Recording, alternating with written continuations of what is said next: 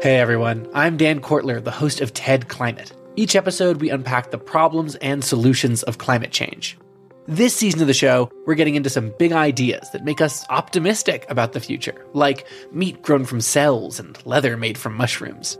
And the best part, we look at how building a greener future can be an upgrade instead of a sacrifice. Find and follow TED Climate wherever you're listening to this. This is a CBC podcast. Hi, I'm Laura Lynch, and you're listening to What on Earth. Get your gun off me! Lower your gun! This is sovereign Wet'suwet'en land! An RCMP officer in tactical gear aims a rifle at people huddled inside a small cabin.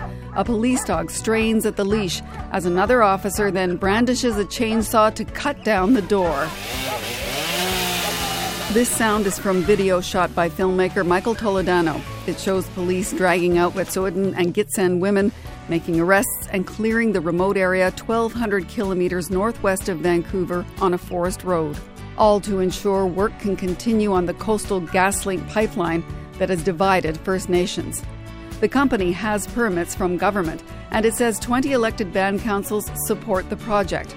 But there are hereditary Wet'suwet'en leaders who are opposed. This week, we look at what this clash means for the climate and why protest might be a potent way to cut emissions. Farther down that long unpaved road is another camp. Unistoten people began building what would become a home, a symbol of defiance, and a healing center there a decade ago. Freda Huson was one of the first to move there. She's a chief of the Unistoten House of the Wet'suwet'en Nation. Her years of defending the land, water, and her culture have earned her the Right Livelihood Award. Huson traveled to Stockholm to pick up her prize last week. She spoke to us from the Healing Center just before she left. Hello. What has the strategy been over the past decade to prevent pipeline projects from going ahead on your territory? It has been occupying the land. My dad told me that if you want to protect the land, you can't stay on the reservation they forced us on. You have to go back to your territory. Build on it, live on it, and use it. Act like it's yours because it's yours. I left the reservation, left my home, colonized lifestyle, and moved back. Built a cabin, built a healing center. We built all kinds of things. Originally was on the way of Enbridge, and that's how we were able to raise awareness about Enbridge by building on their way. I wonder if you can tell me what it has been like for you to go back and live on the land. It has been a life changer for myself. Uh, because we were forcibly removed, it felt like I was spiritually dead.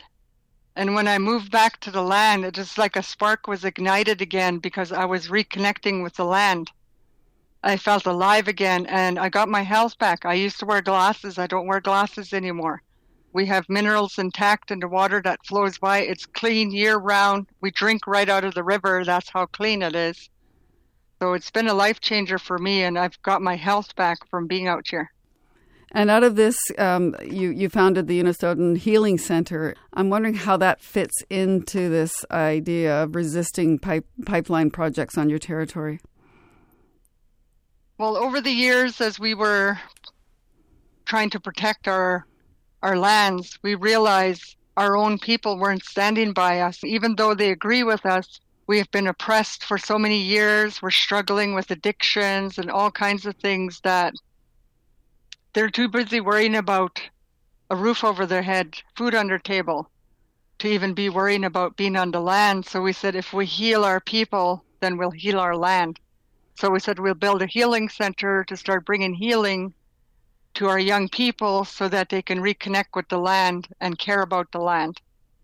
The flip side of, of you going back to live on the land in that way is that you've also been arrested.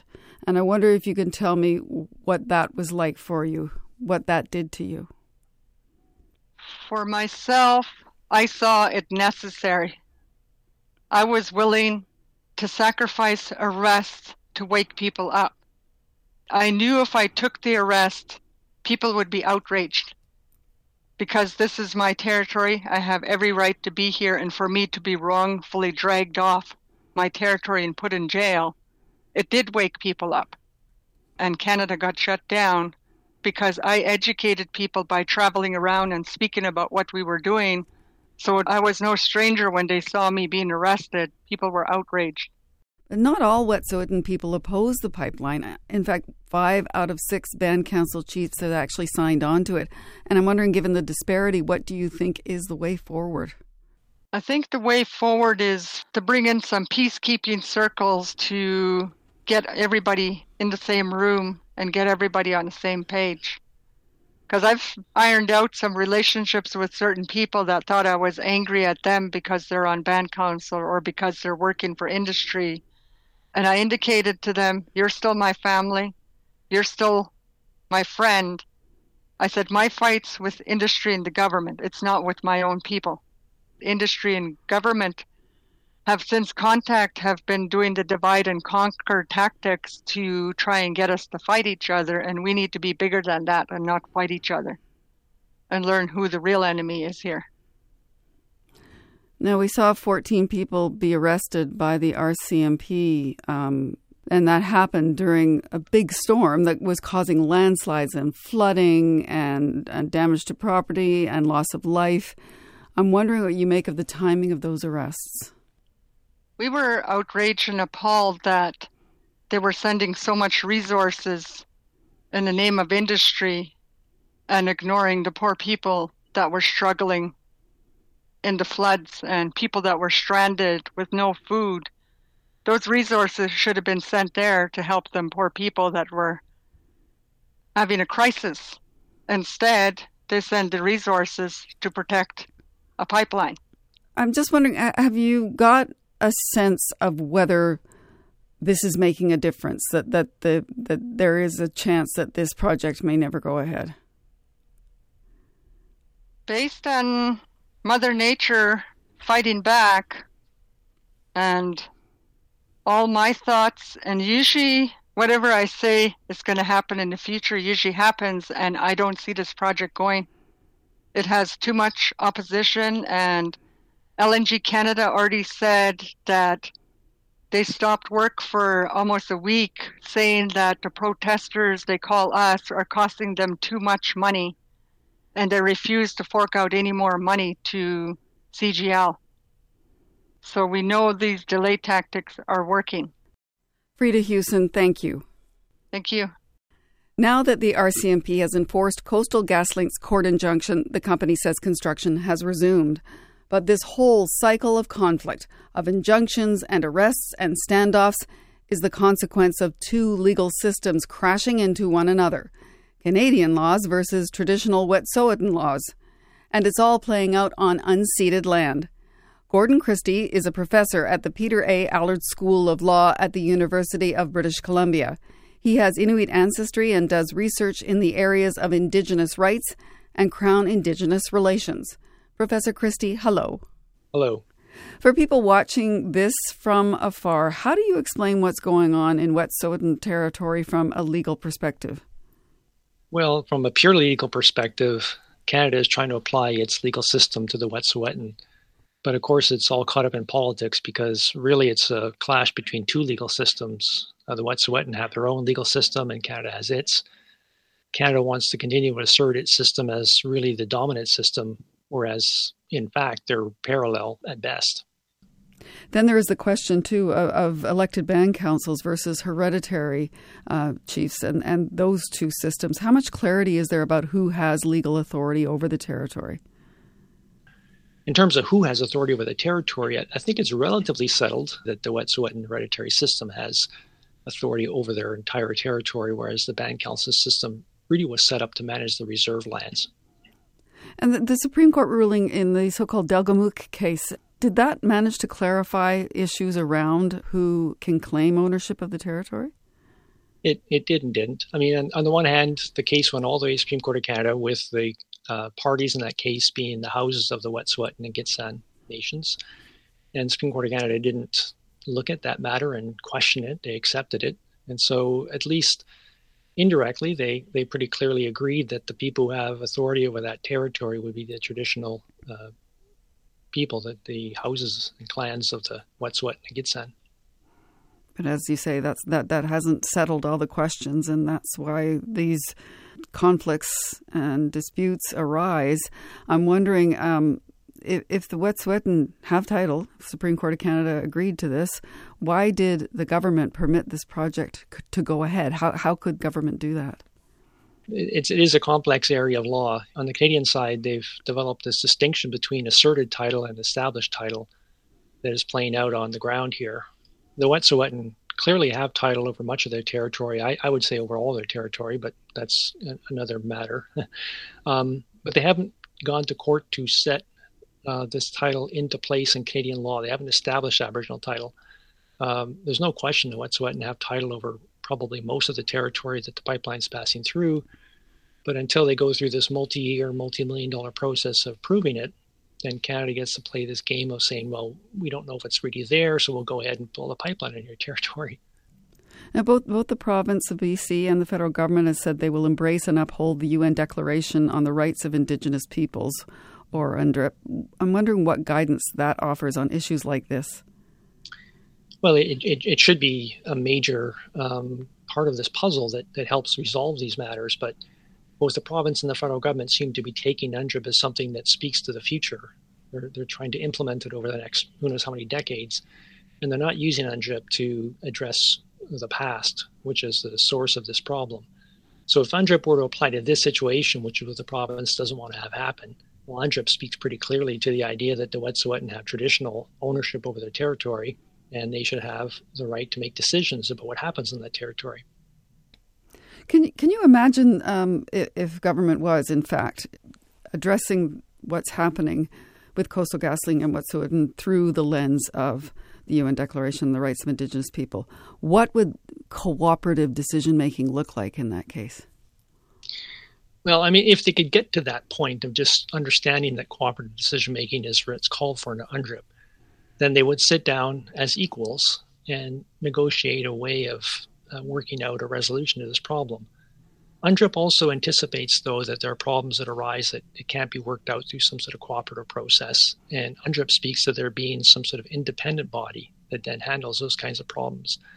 And that would be a, uh, the proper backstop to this would be to have some sort of an independent tribunal that isn't created by the Crown. It's created through the parties okay, given that that isn't happening and doesn't appear to be on the horizon, how optimistic are you that there is a way forward on these kinds of cl- uh, conflicts, given how disparate the positions are?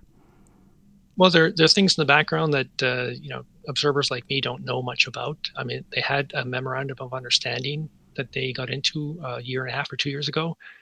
Now, part of the problem with that memorandum of understanding was that it was supposed to be forward-looking as well and not really address the Coastal GasLink problem, but it was supposed to signal a new kind of relationship between the province and the Wet'suwet'en.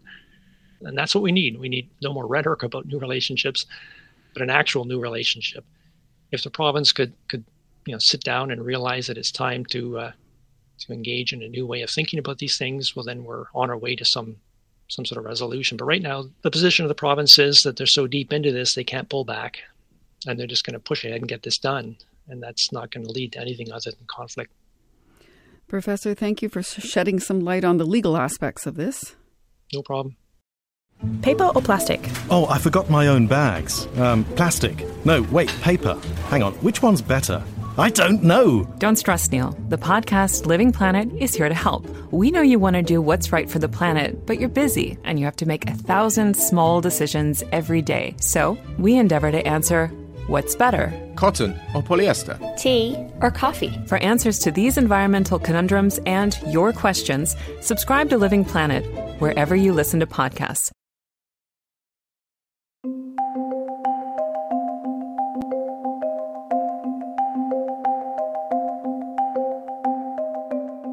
Across Canada and the United States, Indigenous activists are fighting oil and gas projects.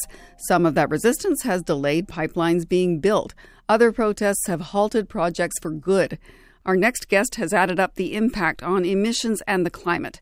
Dallas Goldtooth is a campaigner with the Indigenous Environmental Network. He's the lead author on a new report, Indigenous Resistance Against Carbon. And yes, it is the same Dallas Goldtooth that stars in the show Reservation Dogs. Dallas, hello. Hi, happy to be here. Can we start with the report? Why did you set out to calculate the amount of CO2 that Indigenous activists have managed to keep in the ground through their protests? Yeah, well, you know, first and foremost, I want to acknowledge and recognize the land defenders and water protectors out there who have been fighting various forms of extractive development, in particular fossil fuels, for generations now. And so we felt like it was needed for us as an organization, as a network, to support those struggles via this Indigenous Resistance Against Carbon report by kind of attempting to quantify the impact of those struggles. Oftentimes, when land defenders, indigenous communities are going in front of like political leaders or they're speaking about their struggles, they're often done in a very qualitative way. You know, people are just talking about, you know, their fights, they're talking about their lived experiences. And so what we felt is like, let's put some numbers behind this and really demonstrate how impactful the fight for indigenous rights not only stops or delays these projects, but also protects the planet overall. I mean, there's a talking point that comes up very frequently in these struggles about how indigenous rights is a pathway to not only building a just society, but is also a pathway to address and confront the climate crisis. And the numbers you come up with, the total is at least one quarter of annual U.S. and Canadian emissions. How did you arrive at that number? Yeah, so we worked with this organization called Oil Change International. That's their job. They crunch the numbers, they look at the data, they, you know, have a lot of amazing researchers that we worked with to really dive into the publicly stated numbers around fossil fuel extraction and development. As most folks understand or may not understand, there's predominantly fossil fuels is oil and gas.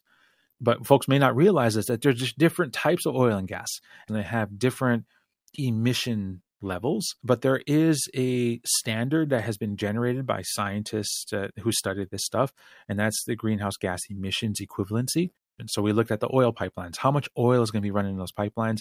And then you run the numbers to see how much emissions are going to be generated by that amount of oil going through that pipeline. The same for natural gas projects. And um, the same also for the tar sands development. There's some tar sands mining that was included in the report. We looked at the numbers that the companies gave themselves as well as compared those to the numbers that the government gave and we came up with the greenhouse gas emissions equivalency of tonnage. Like they have it broken down to how many tons, and there's a standard number for all of it. Now, the report includes both projects that were stopped and delayed. Why? That's a great question. And a, a good way to kind of break that down is to look at the tar sands. You know, the tar sands is one of the largest carbon bombs on the planet. It is definitely the, the largest carbon emitter within Canada as far as the amount of greenhouse gas emissions that are produced at the at the source, at the transportation of it, at the refinement. Um, and it's also one of the reasons why the Indigenous Environmental Network and other organizations like Indigenous Climate Action have stepped up and developed campaigns to stop the expansion of the tar sands in support of Dene, Cree, Métis families at the source. And in developing those strategies and looking at what is it going to actually take to stop the expansion, we realize that really, you know, the tar sands are landlocked resources that need to get to the market, meaning they need to get to the ocean. So we developed campaigns that really looked at how do we actually uh, curb the expansion of of this sector, and delay is a significant tactic. It's it's a strategy that works because really these projects cost money. They're on a time clock here, and the more we delay it, the more it costs them. It puts their their investments at higher risk. We've achieved some victories with that strategy in mind. Keystone XL being a perfect example of that, where we exhausted all routes by delaying that. You know, whether it's in the courts, whether it's in public education campaigns, whether it's um, politicking, whether it's just taking to the actual ground. And the Trans Mountain project, uh, too, would have been stopped since the corporation that was involved got out, but for the federal government here deciding to buy yep. it instead. So, but the but the, the campaign to delay that is underway and stop it too. So. Absolutely, yeah. There's a great example from a Canadian perspective: is Trans Mountain Pipeline would would be done, would be already made, would already be in full operation. The expansion project would already be in operation if it wasn't for the delay tactics that would have been deployed. Let's talk about the current uh, events that are happening on the Wet'suwet'en territory. I'm curious uh, what you make of what is happening there. I'm disgusted at the actions of not just the RCMP, the province of British Columbia, and, and you know the nation state of Canada, for this complete and utter disregard for the rights of the Wet'suwet'en people who have never signed a treaty. It's absurd, but not surprising, that we are in the year 2021 and Canada is still asserting colonial violence upon Indigenous peoples and then saying it's doing something good for climate at the same time. In that context, in this context uh, of the Wet'suwet'en, your report makes the link between justice, Indigenous rights, and climate change. Why is that important? If we are to truly address climate change, which Western science backs up and supports indigenous ecological knowledge for generations now, is that the only solid, most direct way for us to avoid further climate chaos is to keep fossil fuels in the ground, to stop the expansion of fossil fuel development. By recognizing those people's rights to live on their lands, to recognize their rights to manage their own territories and to do with those territories as they wish. As a result, you are you are working to protect the planet as dictated by science, as dictated by traditional knowledge that indigenous peoples have held for generations. Coastal GasLink says it's got all the permits that are required and it's got support from 20 elected band councils. I'm wondering what you would say to the companies and the people who support them who think that once a project has been approved and the money's been invested in it, it should go ahead.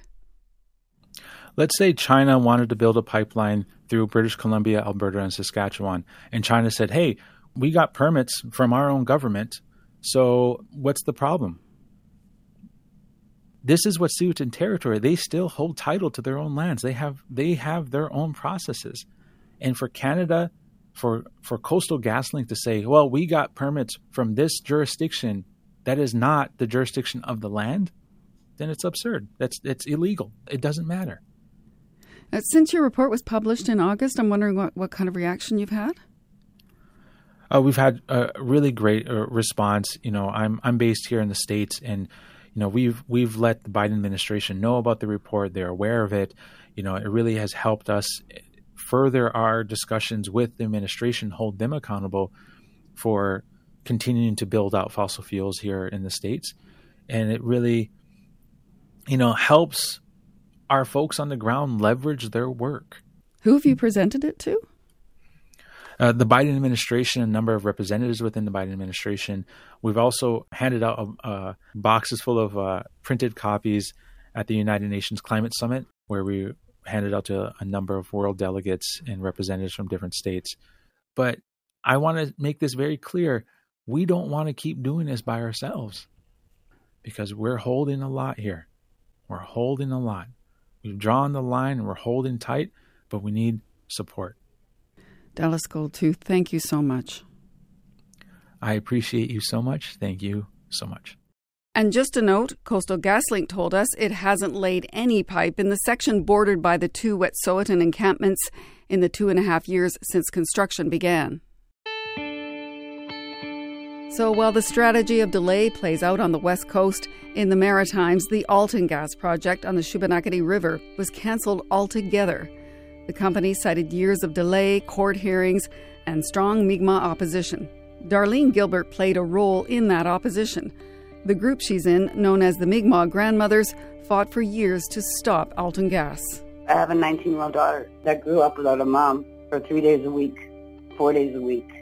So a lot of our quality time that we spend is taken from our family lives. But we know that it will turn around because our future generations will be protected. The water will be protected for them. Gilbert was not alone in her fight over those years. Okay, um, I'm Google West My colonial name is Madonna Bernard. When Bernard first started protesting, she had no grandchildren. Now she has five. It's all in our DNA to know our role in what we do and how we protect. So nobody tells me, go here, go there, you know. It's just, it's in our DNA to know that, to stand up and protect. Standing up meant being arrested for violating a court order for Bernard, Gilbert, and one other grandmother. The younger generations, like my grandchildren, thought it was kind of cool that the grandmother was getting arrested for the land because they knew it wasn't something that was, she was being arrested for that was bad. They were all eventually released, but their persistence paid off. In October, the Alton Gas Project was cancelled.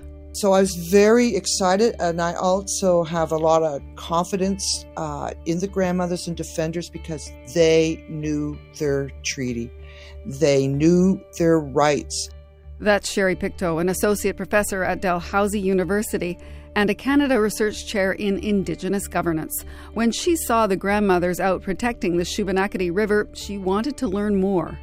Why are they there? Why are they doing this? What's their story? I'm sure they're not doing this just for the fun of it. And I was becoming even more concerned when certain media mediums were portraying them as troublemakers and so forth.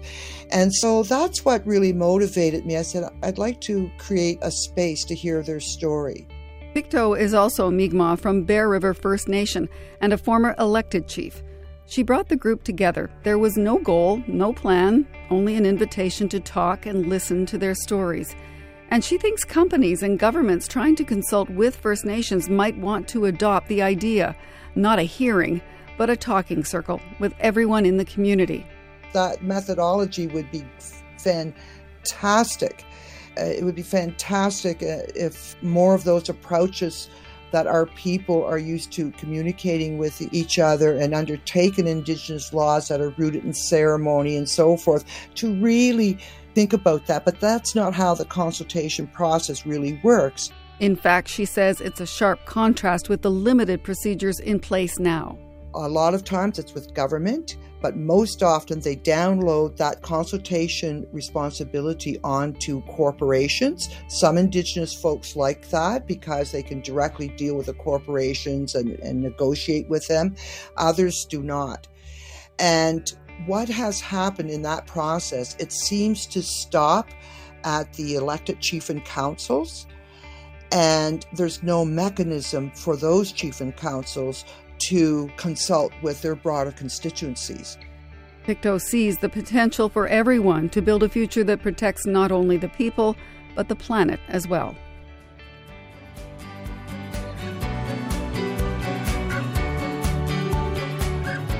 That does it for us this week, and we want to hear from you. Is climate action a divisive issue in your family? Do different generations see it differently? Let us know. Our email is earth at cbc.ca. Thanks to our team, associate producers Serena Renner and Rachel Sanders, producer Molly Siegel. Matthias Wolfson is our engineer. Our senior producer is Manusha Janakiram. I'm Laura Lynch. Thank you for listening.